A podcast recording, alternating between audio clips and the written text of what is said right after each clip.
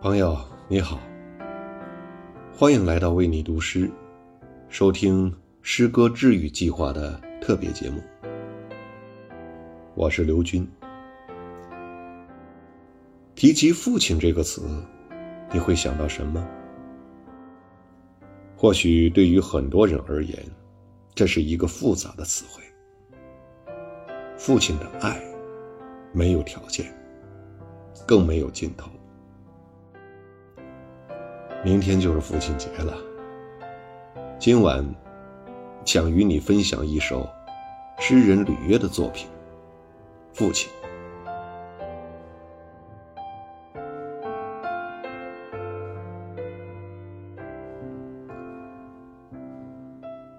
当我说到这个词“父亲”，背脊上同时涌起两股电流。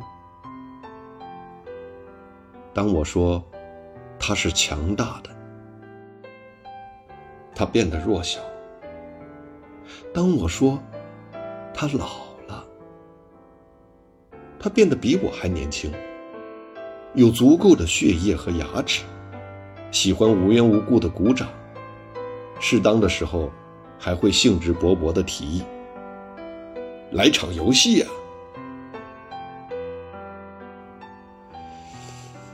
莫非他想让父与子这一古老的关系重新活跃起来？他把他森严的卧室兼工作室改装成游戏室的模样，点缀一些气球，解除他的魔力。他拉开灰白色夹克衫的拉链，露出 T 恤衫的鲜红领子。他甚至摘下玳瑁眼镜。他的每一条皱纹都在恳求说：“来吧。”